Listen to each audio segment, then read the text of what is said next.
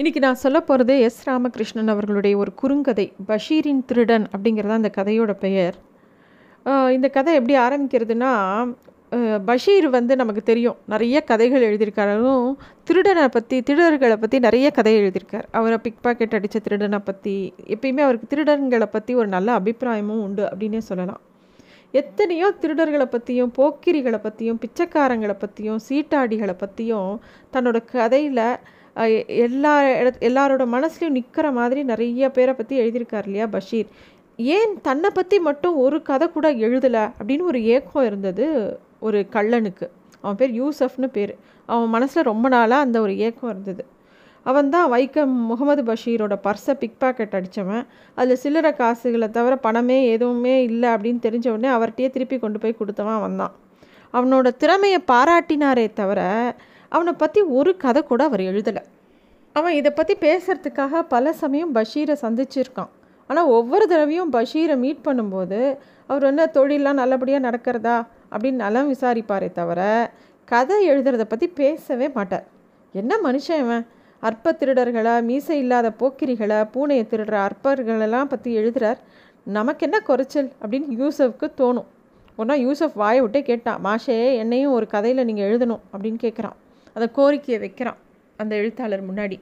அதுக்கு பஷீர் சிரிச்சபடியே சொல்கிறார் சகாவே ஒரு திருடன் கதைக்குள்ளே வருதுங்கிறது சாமானிய விஷயம் இல்லை. அதுக்கு எதாவது ஸ்பெஷலாக ஏதாவது விஷயம் இருக்கணும் அப்படிங்கிறார். அதை கேட்ட யூசஃப் வந்து என்ன செய்யணும் மாஷே சகா இய இஎம்எஸ் மூக்கு கண்ணாடி திருடிட்டு வரட்டுமா? இல்லை மகாராணியோட பல்செட் வேணுமா? இல்லை ஜங்ஷனில் இருக்குது ஜார்ஜ் மன்னரோட சிலை அதை திருடி கொண்டு வரட்டுமா? சொல்லுங்கள் அப்படிங்கிறான். அதை கேட்ட பஷீர் அதெல்லாம் சோட்டா திருடன் செய்கிற வேலை அதை விட பெரிய வேலை செய்யணும். உனக்கு முகமது மொ முதலாளியோட சின்ன மகள் சபிதாவை தெரியும்ல பேரழகியவ. அவகிட்ட இருந்து ஒரு முத்தத்தை வேணால் திருடிட்டு வர முடியுமா? அப்படின்னு கேட்குறாரு அதை கேட்டவுடனே யூசஃப் சொல்கிறா அதெல்லாம் கஷ்டமாஷே வேணும்னா நான் அவளையே தூக்கிட்டு வரேன் அப்படிங்கிறான். அதுக்கு பஷீர் அதெல்லாம் வேண்டாம் அது கடத்தல்காரன் வேலை. நீ ஒன்று பண்ணு. ஸ்ரீதர் நாயரோட மனைவி இருக்காள அவளை பார்த்துருக்கியா? அவள் பேர் அப்சரா. மாம்பழம் போல கண்ணு இருக்குமே அந்த சுந்தரையோட கனவுகளில் ஒன்றை திருடிட்டு வா அப்படின்லாம் கேட்குறாரு கல்லன் யூசஃப் சொல்கிறான் இதெல்லாம் கஷ்டம் அப்படின்னு சொல்லி உதட்ட பிதுக்கிறான். நீ ஒரு உதவாக்கிற கோழி திருடம் நாராயணி இருக்காளே தெரியும் தானே? என் வீட்டில் மூணு கோழிகளை திருடிட்டு போயிருக்காளே அவளோட மூக்குத்தியை திருடிட்டு வர முடியுமான்னு கேட்குறாரு பஷீர்.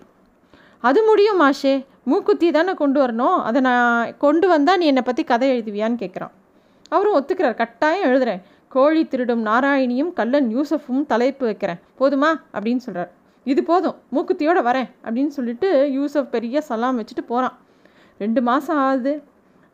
எங்கேயாவது பஸ்ஸில் யூசஃபை பஷீர் பார்க்கும்போது உதட்ட பிதுக்கி இன்னும் காரியமே நடக்கலைங்கிற மாதிரி ஜாட காட்டுவான். அப்புறமா ஒரு மழை நாளில் அவரோட வீட்டுக்கு வந்த பெண்கள் விஷயத்தில் நம்ம தோற்று போயிட்டோமோ தோற்று போயிடுவோமோ அப்படின்னு சலிச்சுக்கிறான். இப்படியா எட்டு மாதம் பதிமூணு நாட்கள் நடந்தப்புறம் ஒரு நாள் ராத்திரி அவன் மூக்குத்தியோடு வந்திருந்தான். அப்போ வந்து பஷீர் சொல்கிறார் சபாஷ் நீ உண்மையிலேயே பெரிய கள்ளந்தாயா? யாரையும் நெருங்க விடாத நெருங்க கூட விடாத அந்த நாராயணியோட மூக்குத்தியே திருடிட்டு வந்துட்டியே. நீ நிஜமாவே பெரிய ஆள் தான் அப்படின்னோடனே யூஸ் யூசஃப் தயக்கத்தோடு சொல்கிறான் நான் திருடலை அவளே தான் கழட்டி கொடுத்துட்டா. அப்படிங்கிறான். இது என்ன புது கதை? அப்படின்னு கேட்டார் பஷீர். நாராயணி வெளியில தான் நிற்கிறா வரச்சொல்லவா என்று கேட்டான் யூசஃப் வரச்சொல் என்றார் பஷீர். தெருச்சண்டையில் கில்லாடியும் கோழி திருடுபவளுமான முரட்டு பெண் நாராயணி தலையில் முக்காடு போட்டுக்கொண்டு வெட்கத்துடன் நின்றிருந்தாள். பஷீருக்கு விஷயம் புரிந்துவிட்டது.